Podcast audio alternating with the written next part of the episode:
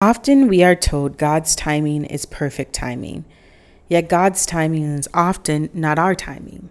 We want what we want, and we live in such a convenience culture that we want everything served to us now, now, now. Yet, perfect timing does not work this way. Perfect timing is not just a test of patience, it is a test of faith. And we know that faith without works is dead, as stated in James 2:26 meaning asking God is one thing, having faith that it will happen and trusting God's timing is another. But if you have those things and you do not take action, then honestly, you cannot expect God to show up for you. So, yes, we wait for God, but we must act in the meantime as well.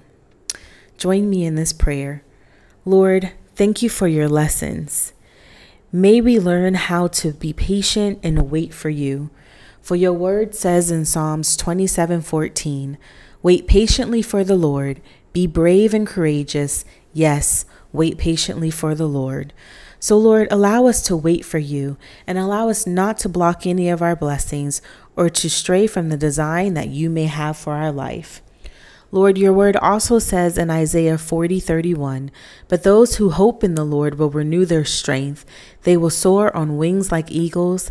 They will run and not grow weary. They will walk and not be faint. Father, may we pray this prayer over ourselves today. May our strength be renewed in you, God. May we soar on those wings like eagles like never before. May we understand that the run you have for us is one that we will never grow tired or weary, but we will stay strong in your word and in your way, Lord. So, Father, I just pray that you continue to allow us each to be patient and to know that your timing is truly perfect timing. Amen. Wow, insightful, motivating, relatable. Just want to say thank you, Erica.